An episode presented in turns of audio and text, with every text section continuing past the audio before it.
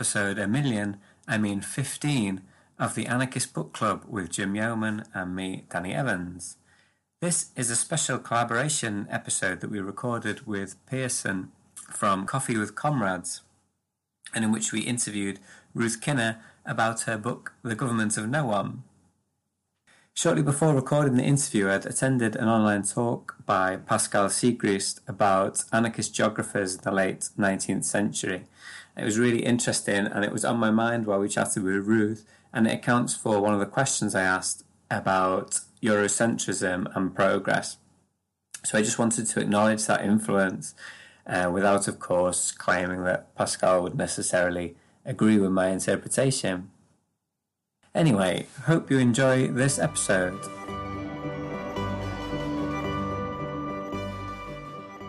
So I thought, uh, you know, a good way to kind of start would just be to kind of go around in a circle, um, you know, give our names, our, our pronouns, our um, academic or, or, activist affiliations, and uh, either for Jim and Danny and I, the, the shows that we host, uh, or for Ruth, um, the name of the book you wrote. Um, so I'll just go ahead and start. My name is Pearson. Um, I host the podcast Coffee with Comrades. Um, I teach at uh, Florida State University and do a whole bunch of crazy, you know, lefty stuff in the community. Uh, and uh, yeah, that's me. So, so my name is Ruth. Um, I work at uh, Loughborough University in, in the UK, and um, I've recently uh, published The Government of No One. And I'm a member at, at Loughborough of the, um, the Anarchism Research Group, which does a lot of really interesting stuff. And uh, I've been there since 1992. Uh, I'm Danny, uh, Danny Evans. Um, I'm the Danny from ABC with Danny and Jim. Um, I teach history at a university in Liverpool, and my pronouns are he, him. Hi, yeah, I'm Jim Yeoman, he, him. Uh, also based in Liverpool, but not currently affiliated to university. Um, formerly of uh, University of Sheffield, and uh, the book that I published last year is called Print Culture and the Formation of the Anarchist Movement in Spain. All right, cool. Well, um, today we're gonna go around and kind of ask Ruth a bunch of questions about her new book, uh, The Government of No One. And I, I, think Danny, you are you were up up in the first slot, my my guy. So why don't you uh, start us off? Okay, Ruth. So um, perhaps this was a general introductory question. Could could you explain why you were attracted to the the project of writing this book and how your book differs from other introductions to anarchism? So the book came about because I I was approached. So I was approached by Pelican and. Um, you know what's not to like about that uh, it was i was just bowled over if you like by the the opportunity and um, i suppose part of me i mean always thinks that uh, whenever i finish a, a, project or a piece of work you know i my my first reaction is to to think oh thank goodness that's over and my second reaction is to to tend to think what would i have done differently if i got to do this again what would i do differently and because I had written an introduction to anarchism um, a few years back, um, it, it is something I think about quite a lot, um, and I've thought about since publishing this as well. You know, what I do differently. Um, so it was it was just too good an opportunity to to miss, and it was something. I, I like explaining anarchism. I think basically, I that's one of the things I like doing. Um, I like promoting anarchist ideas, and and this was a, a fantastic chance t- to do that. I mean, in terms of what I wanted to do in the book, I mean, I didn't I didn't actually set out to to try and do something entirely new. Uh, there were things that I did want to to do, I suppose. I mean, one of the things I wanted to do was to to try and make um, the anarchist critique intelligible to people who would be naturally skeptical you know, perhaps to an audience who wouldn't otherwise pick up a book on anarchism, uh, but who might pick up a penguin. Um, I wanted to, yeah, so I wanted to make the critique intelligible without compromising on its um, on its depth or its scope or its its radicalism, if you like. Um, so that's one of the things I wanted to do. I wanted to change the dynamic of the debate about violence so although I kind of signal at the opening, in the opening, um, that I'm aware of the kind of the branding issue that uh, anarchists have, you know, that they're associated with these, they have these kind of images that attach to to them as as um, fanatics, uh, terrorists, you know, um, irrational, all, all of these kinds of stereotypes. Um, I didn't want to to to start the discussion with that.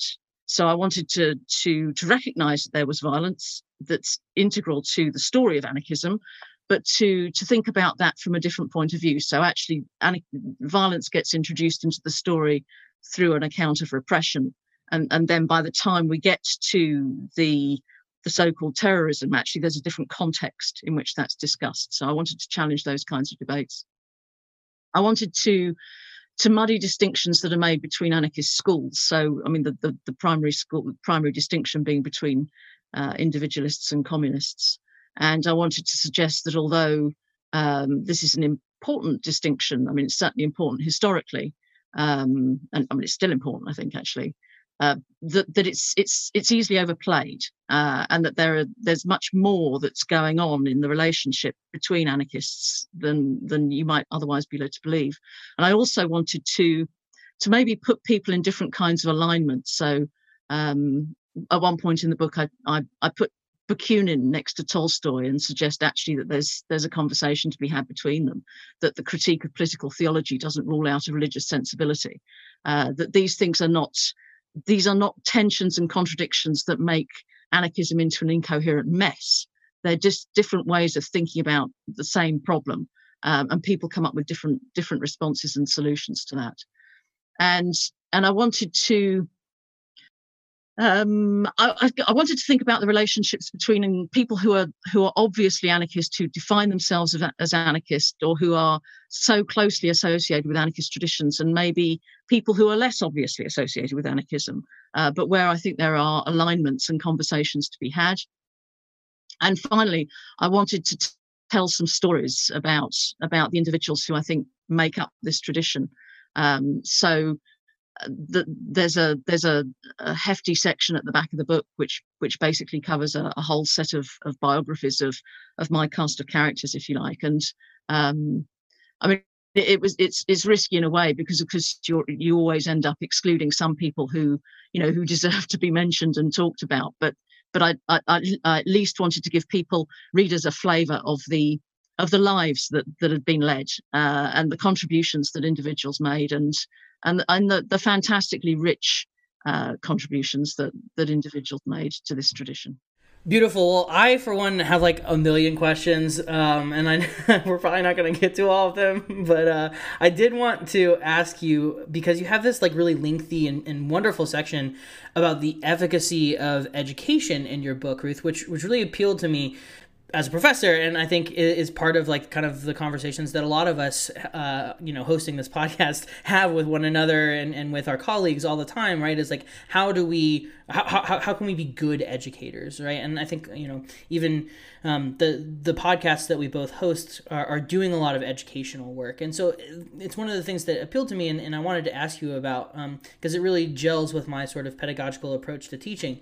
And in the government of no one, you have this really useful figure, um, which is 2.1 for folks who have the book, which outlines the differences that distinguish anarchist education from statist education. And I thought it was useful that you used anarchist education and statist education rather than like leftist education. Like it, it, the, there's the distinction right between like a very specific type of libertarian type of education and and statist education. And so I was wondering if you could um, maybe walk us briefly through the different ways that anarchists and statists approach the conception, management, method, and aims of education. Uh, I can try. Uh, so um, so it is a long section on education and and it's a long section because it mirrors the, the previous discussion. So the previous chapter is all about domination. Um, and what I try and do in the previous chapter is, is think about the different ways in which anarchists have understood problems of domination. And, and these are multiple. Um, and there's no uh, there's no there's no silver bullet to anarchy. There are there are just multiple forms of domination that anarchists are wrestling with all of the time um, both um, externally, if you like, in terms of uh, the hierarchies that exist, uh, but also internally in terms of the, the the the social context that they inhabit themselves. So domination is a is the is the is the problem that I set up, and education is introduced as a way of thinking about well, how do you deal with that? Um, and and part of the discussion is sort of turns, I suppose, on on a relationship that I'm trying to build between um, anarchism as a critique of republicanism. And if you think about it um, in those ways, then one of the things that anarchists inherit from republicanism is is the idea of of how you create how you create and sustain the the virtuous republic. And you do that by by by nurturing virtuous and and and creative and and participatory citizens right? Well the anarchist doesn't want to sustain the republic. The anarchist wants to to to to keep building anarchy. Uh, but it's the same problem. If if you know that domination exists if you can locate it in particular kinds of hierarchy, then there are there are ways in which you can structurally change, uh, but you still have this problem of of always being aware of the possibility that some people may try and exercise uh, power over others, uh, command authority over others, not understand the hierarchies they're in, all of these problems. So this is a problem of education. It's a problem that anarchists try and deal with, I think, in the round in terms of um, socializing people. How do you, the question is, how do you socialize people to, to exercise individual judgment cooperatively and in ways that don't dominate others and in ways that aren't repressive? And that's essentially a problem of, of educating. Uh, and you can do it in multiple ways. You can do it by drawing people's attention to um, to the, the powers that, that, that currently dominate. You can do it by persuasion. You can do it through dramatic actions. You can do it in in, in all kinds of ways. You can do it through propaganda in in multiple forms. But it is about education. So that's one way in which I, I, I sort of introduce, if you like, the idea of education. And once I think, I, you know, so the question that then um, raises itself for me is well you know so how do you how do you close the gap between uh, an aspiration to to educate people so that they can operate uh, that they can be empowered to to function anarchistically uh, in a society that you know is dominating? So there's forever this tension about how you do that. And the one thing that you you know that anarchists can't do is that they can't tell people, they can't command people to be anarchists. They can't give them a book. They can't just sort of say these are the the 10 things that you need to know in order to to be anarchist. This is the party line or whatever. Exactly. So so education necessarily has to be a constant process in which uh, everybody is trying to learn from each other uh, to live in ways that are non dominating. and that suggests, I think, a particular kind of pedagogy. So the way that that discussion uh, attempts to, to, to roll out is from the, the kind of the, the, the general problem of socialization uh, and how you build uh, or what it is you're trying to do through education. And then the, the, the the, the smaller but but no less significant problem of the institutions and the methods that you use that you necessarily have to, to use in order to fulfill the ends that you want to achieve. And and they, those ends are non-dominating. And that of course sets up a problem of of of instruction and guidance and uh, overcoming a power relationship which we always confront whenever we try and educate anybody about anything. Um, and I think in anarchism, what I'm trying, one of the things I'm trying to say is that if you're aware of the gap, if you're aware of that potential problem, then you can always use the the um, the, the the power relationships that that could potentially become really damaging in in more constructive ways. And, and that, I think, is what anarchists try and do. And so the end of the chapter tries to show um, in, in practical ways the, the kinds of experiments that anarchists have entered into precisely in order to, to um, build confidence about anarchism, to um, lay out the principles and to encourage people to become uh, anarchistic in their practices without the use of command. Right, not forcing you, but encouraging. It's like the difference when yeah, your parent, right. your mom or dad is like, "Hey, you know, I'm not, I'm not telling you to do this thing." It would that's right. really, I'm encouraging you. I'm inviting you to to, to do yeah. this thing. So, and, and this is the problem that you know. So people like Tolstoy, who set up schools, were you know, were constantly wrestling with this. You know, one of the things that one of the sort of the um, the things that really troubled him was that you know he was a great a great lover of of, of Beethoven and uh, high art, if you like, but also respected the folk art of the of the kids that he was he was trying to to educate. So you know one of the problems he has is well you know he starts off with the idea that well children will just come to Beethoven if you let them you know develop in their own ways, and then he realizes that they don't. Uh, so how do you introduce them to something that you think is good without imposing your own uh, value system in a way that crushes everything else in them? And I think that you know that that's the problem that that in you know in a, in a specific way that that the anarchist is trying to deal with and and that means that education must be fundamentally different from the from the way it works in the state because in the state you're being trained up to do something always and trained up to to fit some model of practice that's been determined for you uh, and, and, that's it, it, means you have completely different methods of, of, of, of, educating people completely different aims completely different objectives um, it's, it's a world of difference between the two yeah, thanks for that, Ruth. That that really kind of chimes a lot with, with you know with many of the examples that I find in Spain around the turn of the century, where I really I agree with you in a way that you know education really is the frame the, the kind of master framework that they're trying to operate in. They see everything they're doing as as educative, and they have these you know these kind of wrestles, as you put it. You know, like uh, Francisco Ferrer, you know, always occurs in in discussions of anarchist education, but he was having the exact same you know debates within the movement you know others in the movement saying no this is dominating this is elitist this is um, you know this is telling people what to do and, and he kind of sometimes was a bit like well what do you want me to do um, but you know the, yeah it's a, it's a constant thing and i think that this kind of focusing in on education kind of ties back to you, know the, the first question and your answer there about trying to reframe anarchism and i think that a lot of these thoughts about education are something that would resonate with many people now about you know the, the relationship of power within education.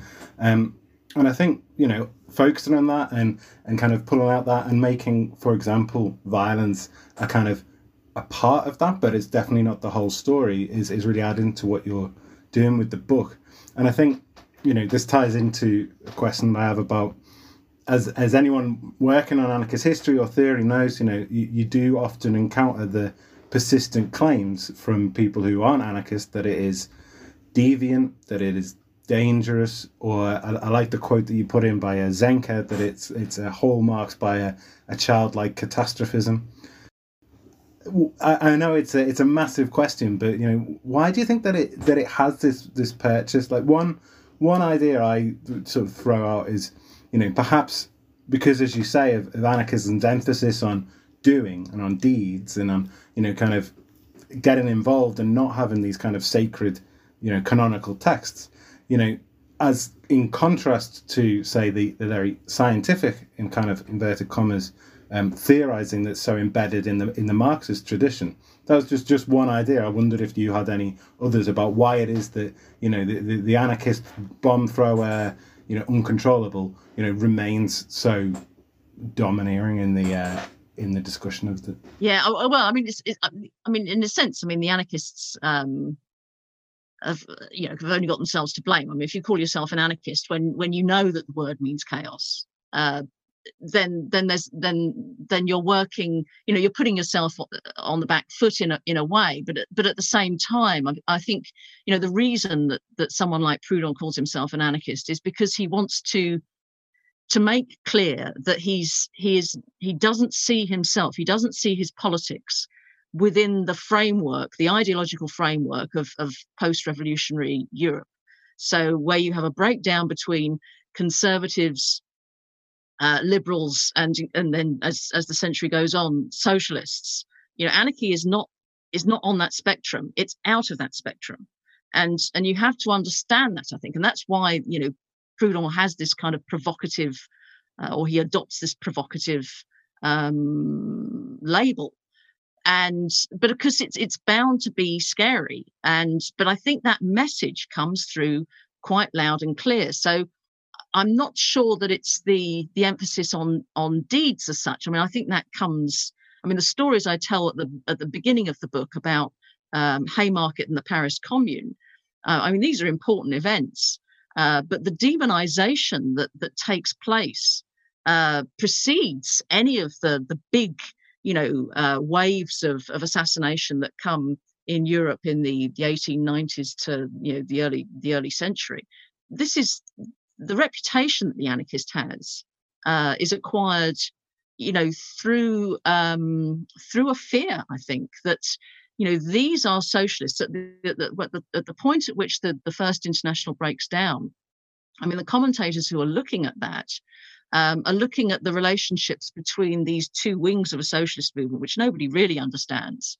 Uh, but it, but they but they do pick up on on the fact that well, there is an aspiration in in part of this socialist movement to take part in in parliamentary institutions.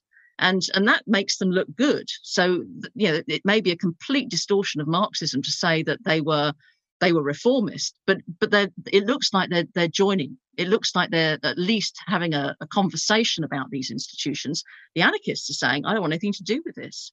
I'm going to work outside. And of course that's immediately a problem because and that's what exactly what the anarchists do. They mobilize um, in in union movements they mobilize in you know in in their own smaller groups and they and they're attacking all of the institutions that uh, you know are being defended as as perfect expressions of of liberty and equality.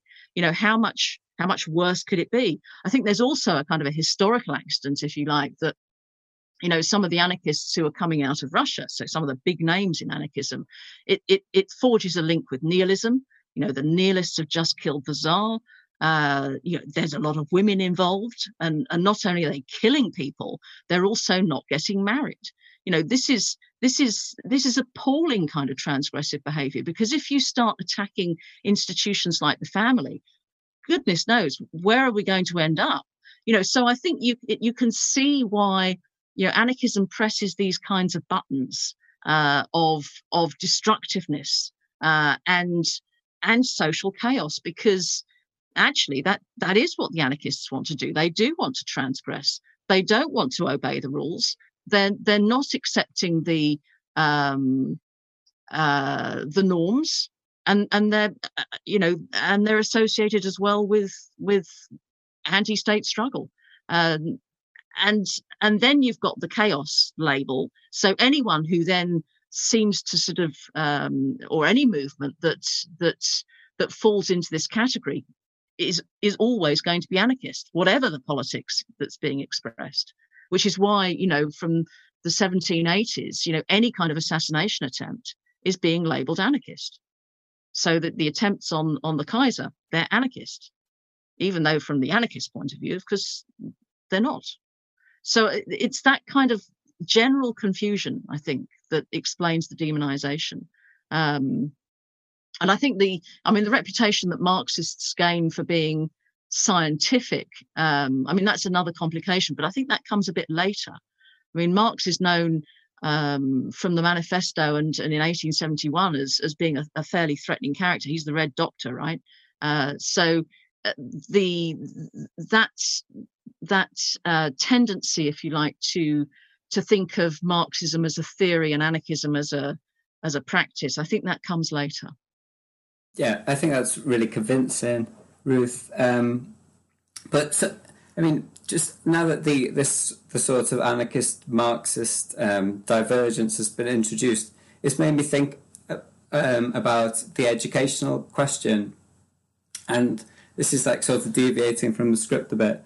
But um, that's where things get interesting, Danny. Let's deviate. Well, it it just occurs to me that you know, especially thinking about the, the, the, the, anarchist movements that, that Jim and I in particular sort of look at in Spain, like education, yes, is this like kind of framework, the master framework, if you like, for understanding their activity, but um, just on the on the face of it, without like getting into the, the sort of anarchistic techniques of um, of um, performing that educational work, the idea that there are some people, anarchists in this case, who have like who have arrived at the truthful position, who have understood how domination operates in society, and then need to persuade the masses, right, of, of that truth, um, is, you know, on the face of it, broadly similar to say that the sort of Leninist conception of like require like um, consciousness needing to be introduced to the working classes from the outside.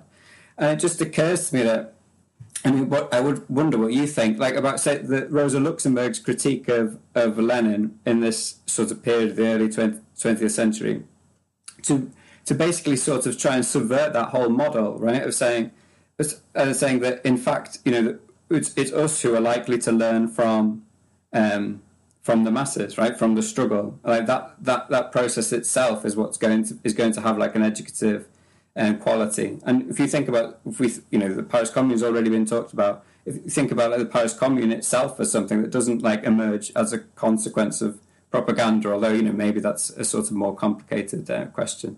Um, but you know, has this enormous like um, sort of generative role in both uh, Marxist, uh, but but definitely specifically anarchist conceptualizing of tr- revolutionary transformation in the future. So I wonder, like, what you think about the Luxemburg critique, and would you, I mean, would you claim that critique for as a libertarian critique, and would you agree that it, in some ways, it's like a more profoundly, it's a more profound subversion of the educational model because it goes beyond like just a, a, a technique of um, of trying to like um, um, sort of mitigate domination.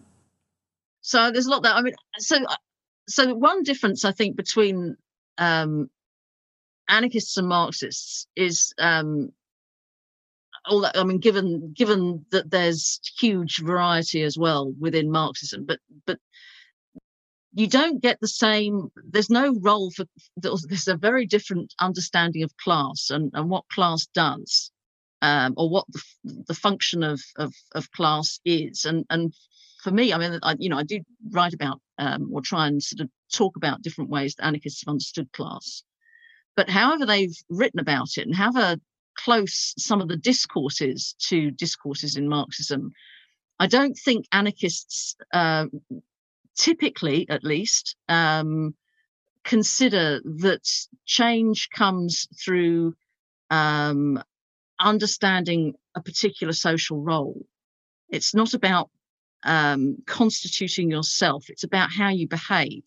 So it's about, it is about practices. It's not about sort of delivering liber- liberation and and that that makes revolutionary change different in these in these traditions for me in terms of the i mean i think you know on the on the kind of the kautsky lenin um you know the gap between the um the the problem of consciousness if you like and working class consciousness and how you overcome misunderstanding or, or how you how you instruct people in in or how you how you draw people's attention to the fact that they may be exploited they may be oppressed and they don't realize it. How do you do that? Well it's not quite the same problem because you're not you're not trying to create class consciousness but what you are trying to do and that, i think this is really clear in people like malatesta you are aware of the fact that people are manipulated uh, and they're deferential and they're misled and they're frightened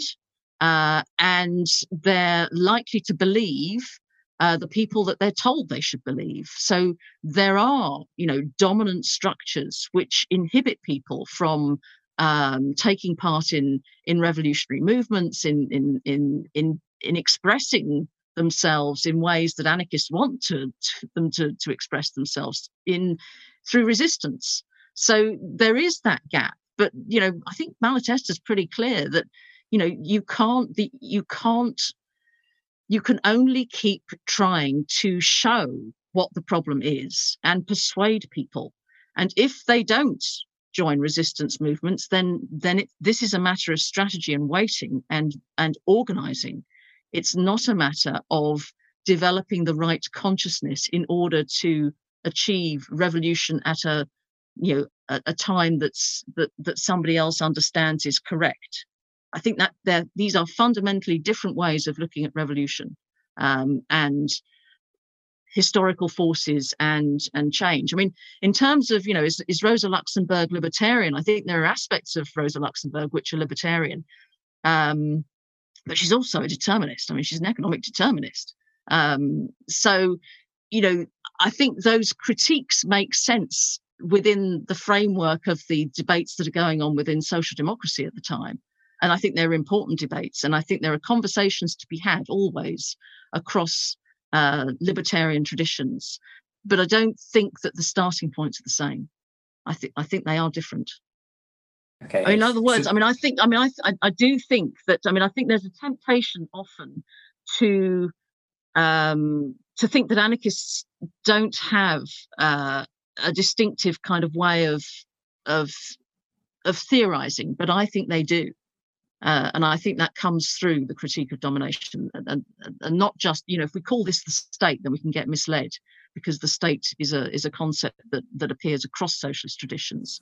But I think the critique of domination actually is distinctive in anarchism.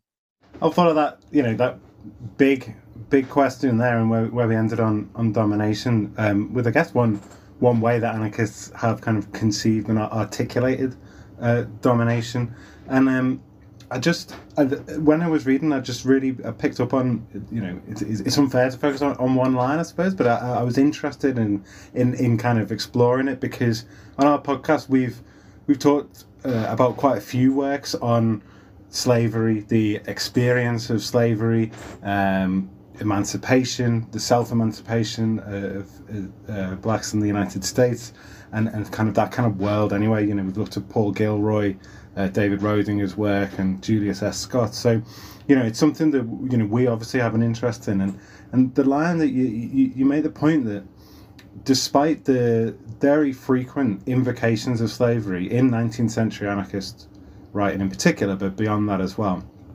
um, you say that they, they are not making a moral equivalence between chattel and wage slavery, that, that there is something distinct in that.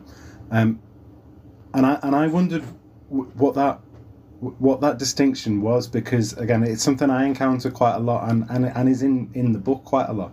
You know, there's there's Lure's quote that government is organized slavery, and and that kind of made me think like, okay, so what it, is there a different kind of understanding of slavery then than the one that I guess most people now would would, would think of chattel slavery, and and and if there is that, could you could you kind of develop on it? I think anarchists recognize, or the, the, the, people I'm talking about, I mean, certainly people like Kropotkin, um, but not just Kropotkin, recognized that there was there was a difference um, in the in the status that people had once chattel slavery was abolished. So the the acknowledgement of rights, even if you couldn't enjoy them, still made a difference. You had you were a fun you had fundamentally different status, and there's something that that, Kropotkin says at some point in in um, Words of a Rebel, you know, that um, you can't whip people on the streets in Paris like you can in Odessa because people have rights. You simply can't do it. You could have done it, you know, 50 years ago before the revolution or whatever, or 100 years ago, but you can't do it now. So it makes a fundamental difference. But, but having said that, um, I think anarchists were serious that the um, the brutality that you find in the worst forms of chattel slavery uh, could be replicated uh, even after the abolition and were um, and are. Um, I think they were serious that that um, that the violence that's that's um, uh, involved in contract, where people have rights and they can choose, you know, effectively what they do, and they can have legal legal protections and all the rest of it, that the, the, the, but there's nevertheless there is a violence which can be as um, as harsh that the compulsion remains um, and that the basic relationship between master and slave is replicated even in a regime of rights so there are differences there are clearly differences in the status of a, a chattel slave and uh, a wage worker a wage slave uh, but there is a fundamental continuity as well. And so when Tolstoy says in The Slavery of Our Times, you know, what's he kind of asked the question, you know, what's the difference? You know, in in the old days, um, the the landowner could compel the serf to go down into the cesspit and clean it out. And now the landowner can't do that uh, because the serfs have been freed. But nevertheless, the landowner has the power to pay one of a hundred serfs, former serfs, to go and do this on a contractual basis. Not much changed, but there's not the same. Yeah, the the fact that rights have been asserted, of course, makes a difference.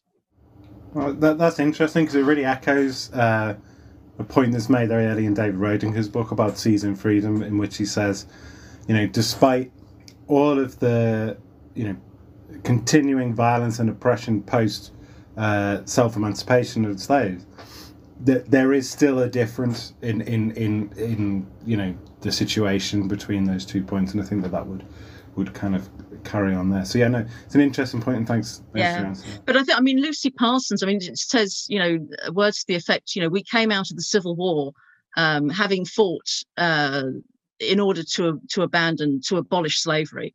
That was that was that was what would for her. That was what the Civil War was about in America, um, and uh, and her position.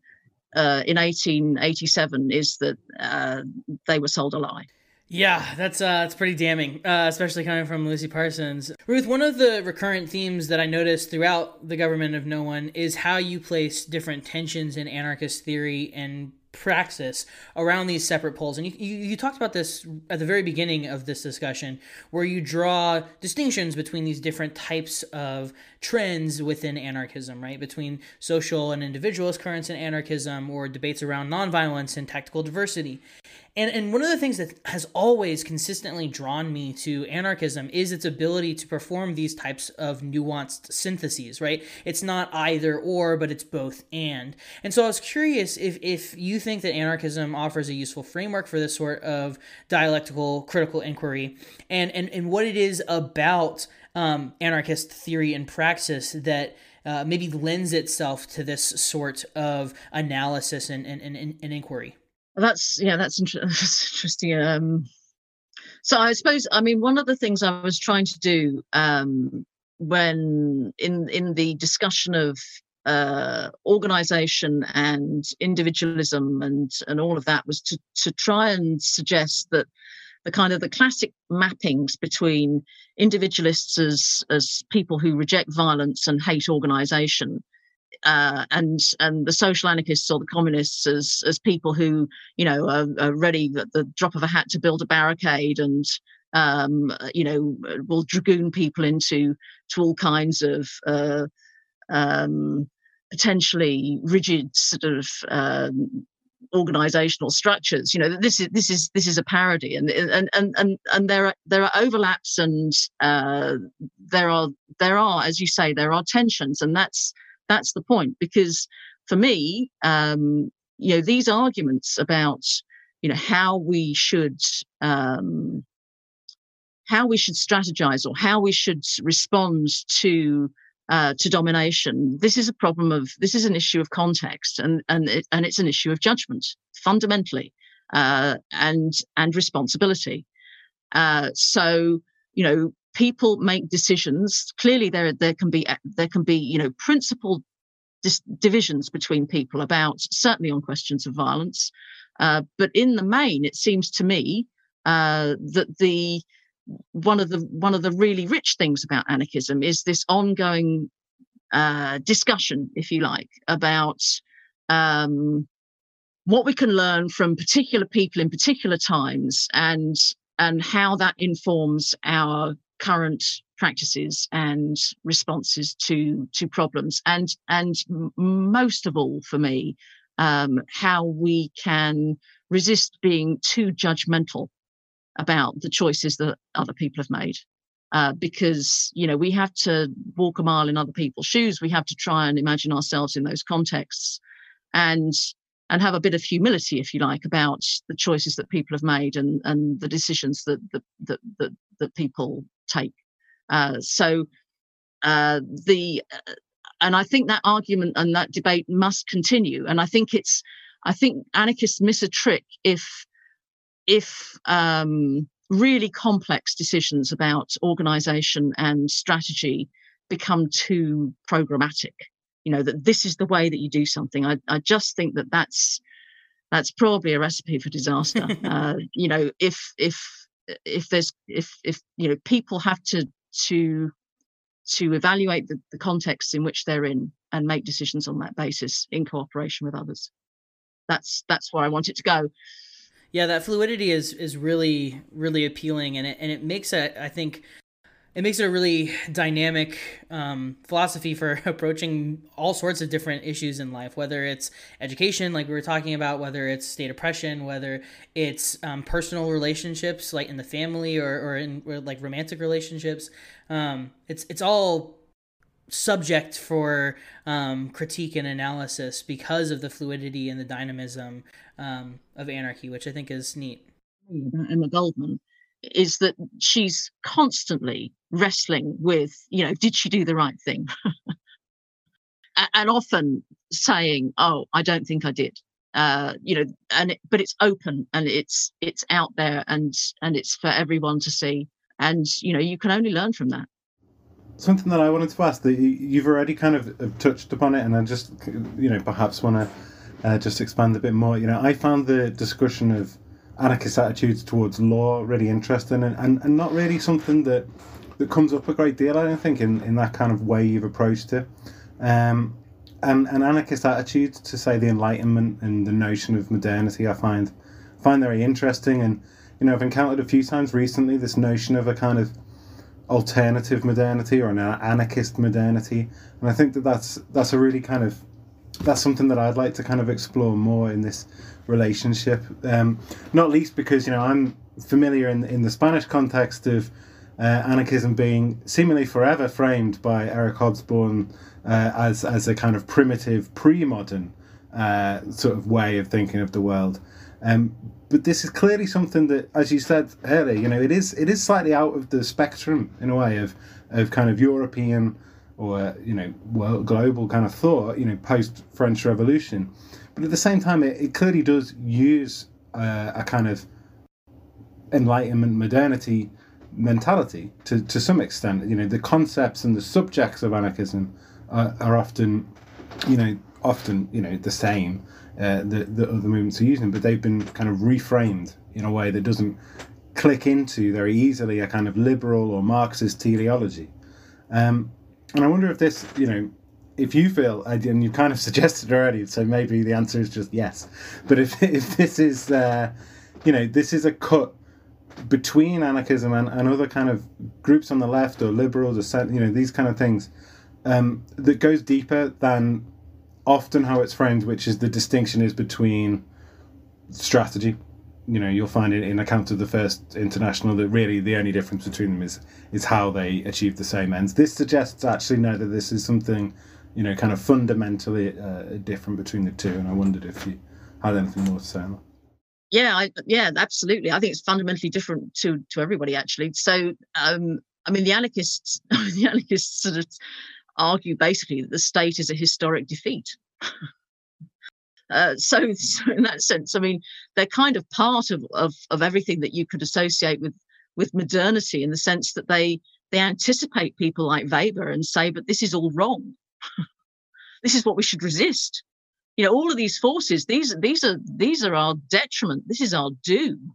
Um, you know the last words that kropotkin says at the end of of the state its historic role is you know you've got a choice. It's it's um, life and mutual aid or it's the state and death. Um, you know and he's not far wrong. Um, and what he's looking at and, and and not just kropotkin but but i think you know you find the same kinds of themes in in Bakunin, in in most of Bakunin's followers, so Reclus, Malatesta, all of these people, you know, they're looking round at, at their um, you know, their local environments, if you like, and they're seeing forms of life and practices, uh, ways of living, social orders, uh, which are not pre-state in the sense that they're destined to be developed or or overcome, these these are these have evolved over time and they're perfectly capable of evolving again and, and of adapting and developing and becoming you know enriched and and all of this. But that process will be halted with the with the extension and the imposition of state structures. That that's basically i think the argument that you know what do you lose if you centralize everything, if you regulate everything, if you demand uniformity, if you uh, impose these uh, ways of living and practices that people themselves become detached from, uh, you know, that you physically move people, you know, from one location to another in order to satisfy some some need of the state. uh, that you dragoon them into military service, that you know you start regulating people's lives in completely um, artificial ways. Uh, that that they're not that people are you know But one of the things that Kropotkin says in mutual aid is you know the village community is the most stable social system it's the one that you find everywhere across the globe it's existed for the longest period of time uh, it it continues to exist within the state so i mean and the point he's making is not that you know we should try and preserve something in aspect uh, aspect but but that we should resist those those forces that will crush it because the costs of that are, you know, social alienation, detachment, um, and and a complete dislocation of, of individuals from from environments that they can participate in and shape themselves. And I, so so from that point of view, you know, it, of course, from from the critical perspective, that looks backward looking because if you assume that the state is a historic victory, uh, and you know the root of all all progress and and well-being then of course any kind of critique makes it look as if you've you're trying to to turn the clock back. But the anarchist is saying you know that that those time frames themselves are are completely fictitious. You know you've just imposed that on the world and said that's what you think because you have this kind of civilizational logic. Um, but but we should we should question that. We should we should critique that.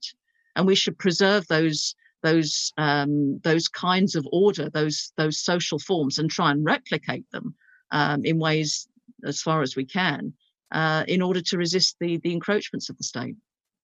But I mean, don't you think there's a bit of a tension here, though, Ruth? I mean, I, I personally I see a lot of like what you might call civilizational thinking in um, classical anarchist thought, um, and as you know, as sensitive as uh, people like Reclus and Kropotkin were to um, sort of non-state societies, I still think they had a um, they had an idea of progress, and they, they they understood that progress in civilizational terms. I mean, I think I think in Reclus has in, one of one of the books like a, an actual like a sort of a schema, you know, of like a, a mapping of civilization moving from like the fluvial to the oceanic and things like that and yeah, I mean they're they're obviously aware of um, the the bumps on the road and things like that. But I think you know, and, and yeah, don't consider the state to be a motor of progress. But I, I mean, I mean, can't you see this kind of like baggage in like things like you know the the manifesto of the sixteen, right? There's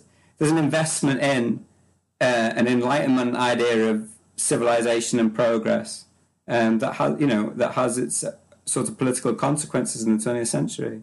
Oh, I, I don't want to whitewash the anarchists and say, you know, they, you know, uh, uh, uh, you know, people are people are products of their time to to to a degree.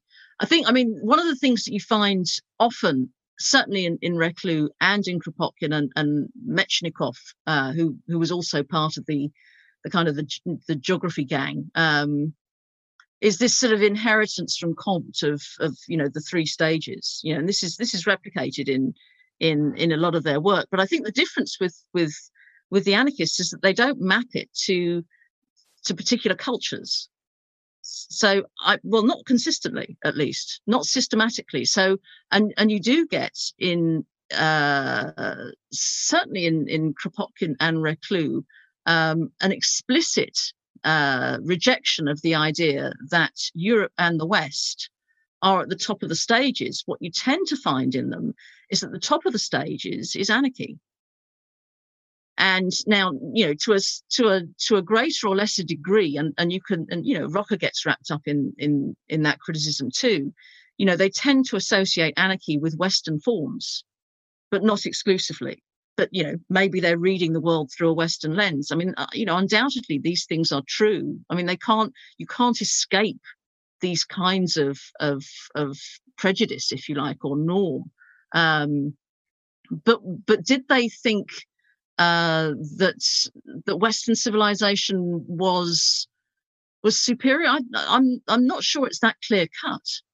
You know i i think they're at least conscious of the fact that uh, there is a um, there is a narrative within uh, the the the sort of the within colonialism and within imperialism that suggests that uh, enlightenment comes from adopting Western practices. And and in that respect, for me, they're absolutely opposed to that. I, they simply don't subscribe to it. You know, so I think, you know, you know, even the manifesto of the 16, I mean, what are we, you know, what are they, what are they talking about? They're actually talking about a distinction within Europe. So for the Kropotkinites, you know, civilization is uh, threatened by the spread of or by the Prussification of Europe. That's a civilizational problem. And why is it a civilizational problem? Well, because you know my view is that you know rightly or wrongly, um, and however sort of crude the analysis or, or faulty the analysis might have been, they saw in Prussia uh, the exemplary state, and that if Prussia won, if Germany won, then that would become the model for the rest of Europe and for, for Kropotkin, his obsession for Russia. The one thing you didn't want to happen in Russia was that it would replicate the German model. And the only chance to, to, to enable Russia to, to reconstitute federation uh, of multiple nations uh, was, was to resist it. And he, he was wrong. You know, he was proved wrong. But I think that's what he was about. So I don't think, you know, when they use that kind of frame of civilization, they're, they're thinking about, uh, about uh, the breakdown of of of um, of powers within Europe. They're not talking about Europe and the colonies. But you know, of course, people make plenty of you know. You, you, I don't think that that that takes all anarchists off the hook in in every way. That you know, no one is is free of of of uh, of making bad calls or or but I, I don't see them. I see fundamentally, I don't see the anarchists as as being part of a of a um, an ideology of of Western progressivism. I simply don't see it. Well, anyone who has frequented anarchist circles has doubtlessly heard the word utopian thrown about as an epithet. And in chapter four, you write pretty extensively about different currents of utopian thinking in anarchist theory and praxis, including anti-utopian utopians. And, and I've heard um, Kim Stanley Robinson, the the, the writer uh, and author, use the term anti-anti-utopia, which accomplishes a sort of similar rhetorical double negative. And I'm really interested in, in this theory, and it, it animates a lot of my research. And so I was I was wondering, Ruth, if you could talk a little bit about this idea, um, this this idea of anti-utopian utopians or anti-anti-utopia, and, and why has it proven important for anarchist milieus? Right. Um, yeah so i mean there's a um there's also i mean there's another way of thinking about it which is utopian anti-utopianism. Uh, so you start off with the utopia. Uh, so if you don't have i mean if if you don't have a theory i mean yeah this comes back to the to the previous point in a way. If you don't have a theory of progression if you don't have a theory of history uh, of a of a natural dynamic that's going to take you from one place to another which for me is is is what anarchists uh, yeah, that's the absence, if you like, within anarchists. They don't have that automatic, that dynamic of change. Uh, then you you have a problem. One of motivation, uh, and two of kind of feasibility, if you like, and possibility.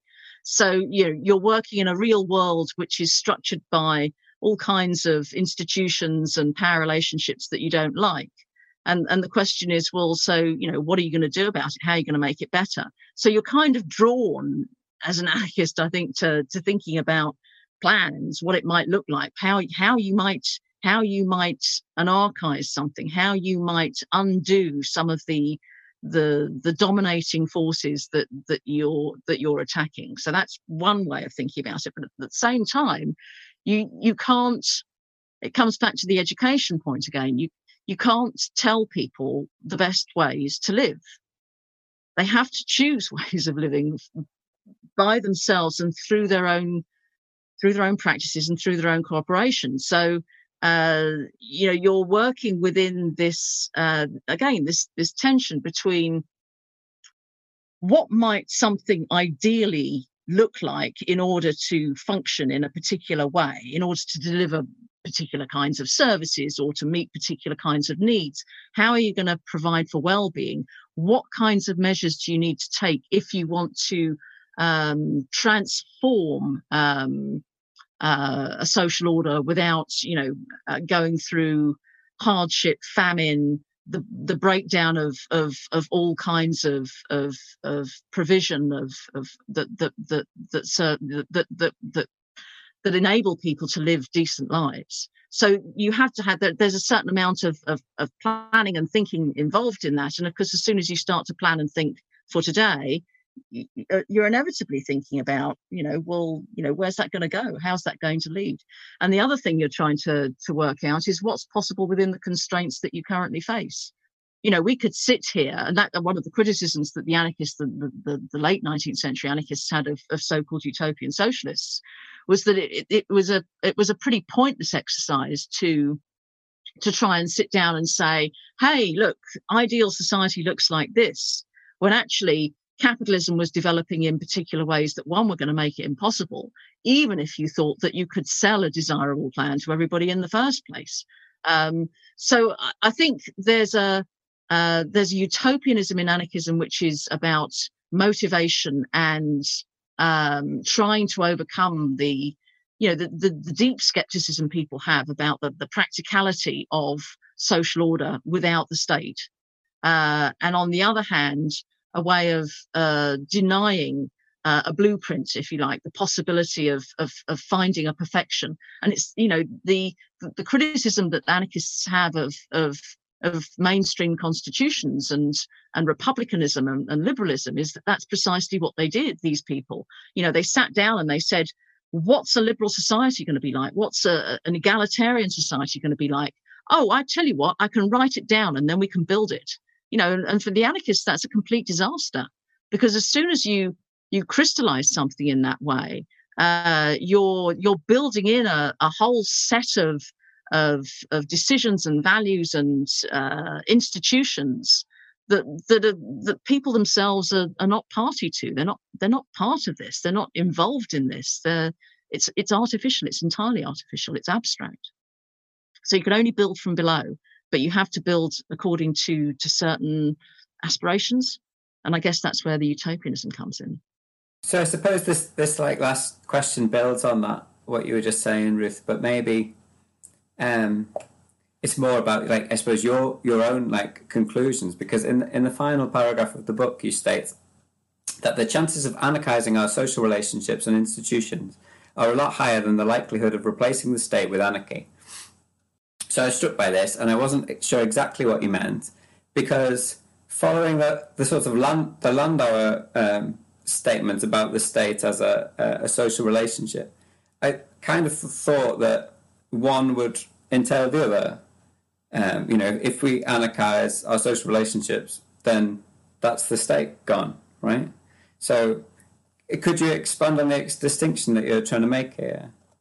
it's partly a way of of trying to um, get away from this this thing called the state, um, which uh, you know it, the, the, state. I mean, it, what does it mean? It's, I mean, it's a huge, complex concept, and um, you know we've we've already been talking about it. You know, so what does it mean in terms of people's understanding of um, monopoly or exploitation or um, racism or you know any of these kinds of of problem you know so, so on the one hand i think the state becomes a shorthand for all kinds of different sorts of problems that we we we need to think about separately. We need to break down.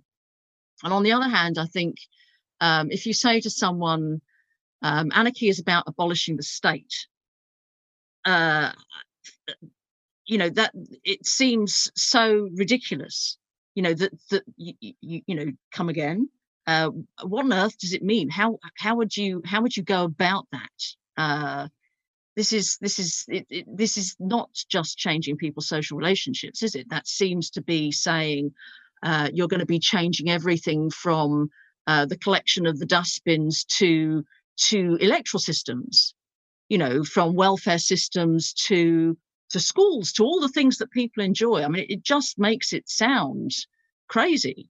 Uh, so if we think so, so part of what I'm trying to say is I'm not sure it's helpful to to to think about these these really complex things in these shorthand ways. Um, I'm, I do not think that helps anarchists particularly, and I don't think it helps uh, people who are skeptical about anarchism uh, get any greater sense of, of what it is anarchists actually want to do.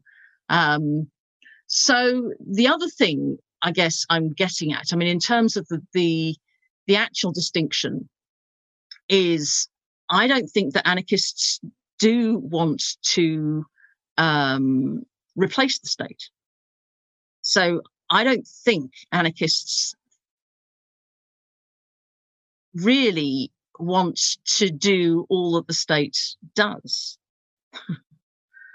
I think they want different kinds of social order. They don't want the same functionality. They don't want the same.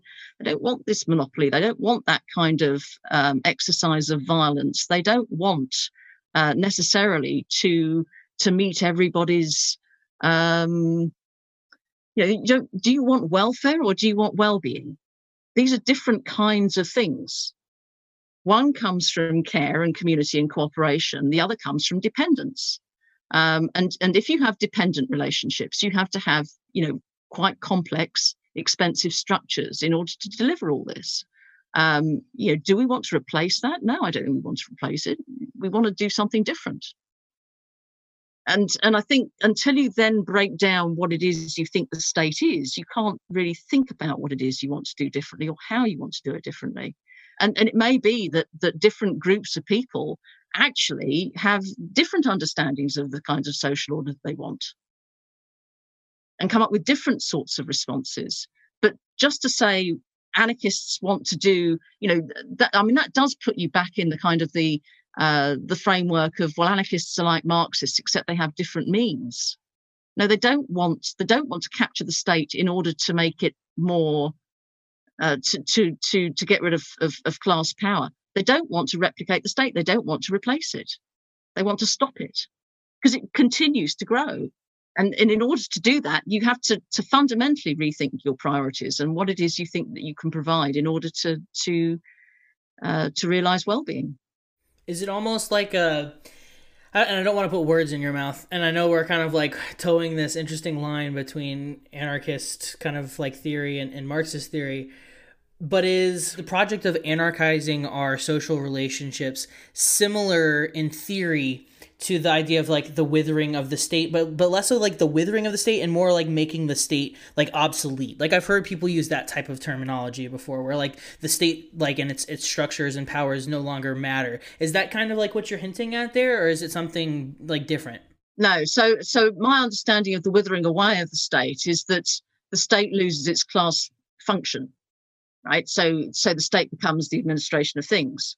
So there's you know there's no reason to to worry about um, class repression anymore because there's only one class now, and the state as as the the instrument of the executive of the bourgeoisie, the instrument of class power, it's gone. But but you know so you know, this is what Bakunin said, yeah. And so what happens to all those institutions?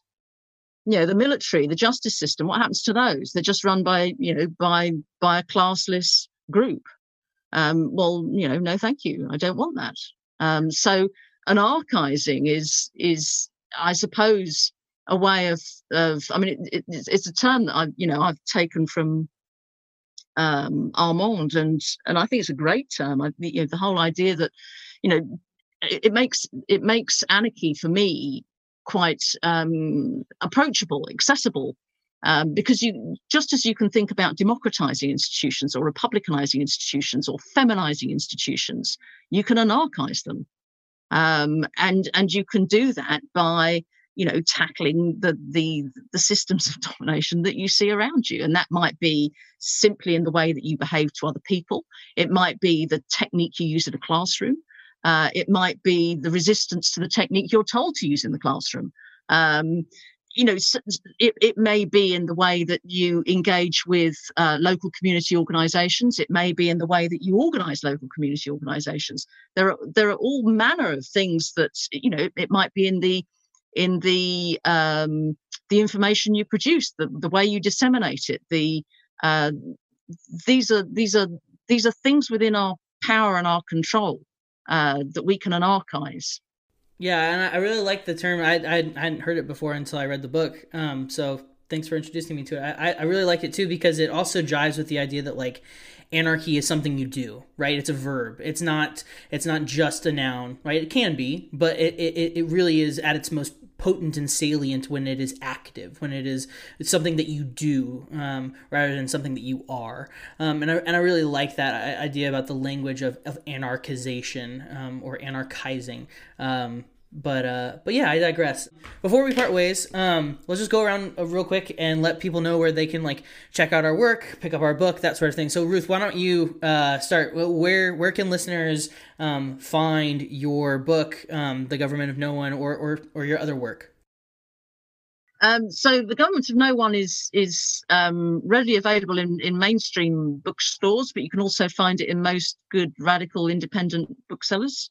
Um, you can access um, a lot of my, most of my work, almost all my work that's um, that's not owned by a publisher um, through the Loughborough University repository, and you can find a lot of it online. You can find other recent work on Dog Section Press's site, uh, all free um, and accessible. Beautiful. Um, Danny and Jim, where can folks go to listen to ABC with Danny and Jim?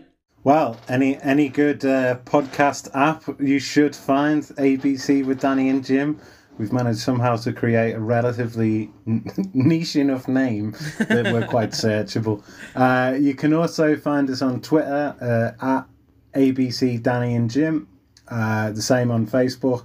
Uh, and we have an email which is ABC with Danny and Jim at gmail.com.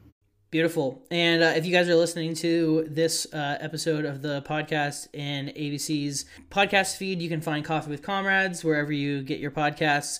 Um, you can also find us online at www.coffeewithcomrades.com. We're on Instagram and Twitter. We have a Patreon, all that bullshit. Um, but yeah, um, this has been a lovely conversation, uh, y'all. I, I really appreciate getting to bounce these ideas around with y'all and you know think through these these ideas. Um, Ruth, thank you so much for um, agreeing to come on. Originally, we had just kind of like floated the idea of just having you know a conversation amongst ourselves, and then we were like, oh wait, we should just we should just message Ruth and, and ask if she wants to join us. So you know, I'm glad that we were able to make that happen. Um, I think it was a, a cool um, little dialogue that we had. So so thanks, y'all. Yeah, well, thank you. Yeah, I really yeah, enjoyed it. Thank you. For sure. Yeah. Yeah, likewise. Yeah. And you, yeah, thanks very much, Pearson, and, and, and thanks, Ruth. I think that that line from Kropotkin, "Life and mutual aid, or the state and death," is one that uh, that's going to stay with me. I think. Yeah. Fuck yeah, that's a good note to go out on. All right, y'all. Well, be well. Solidarity to each of you. Yeah, you too. Yeah. Cheers. Bye. Likewise. Bye bye.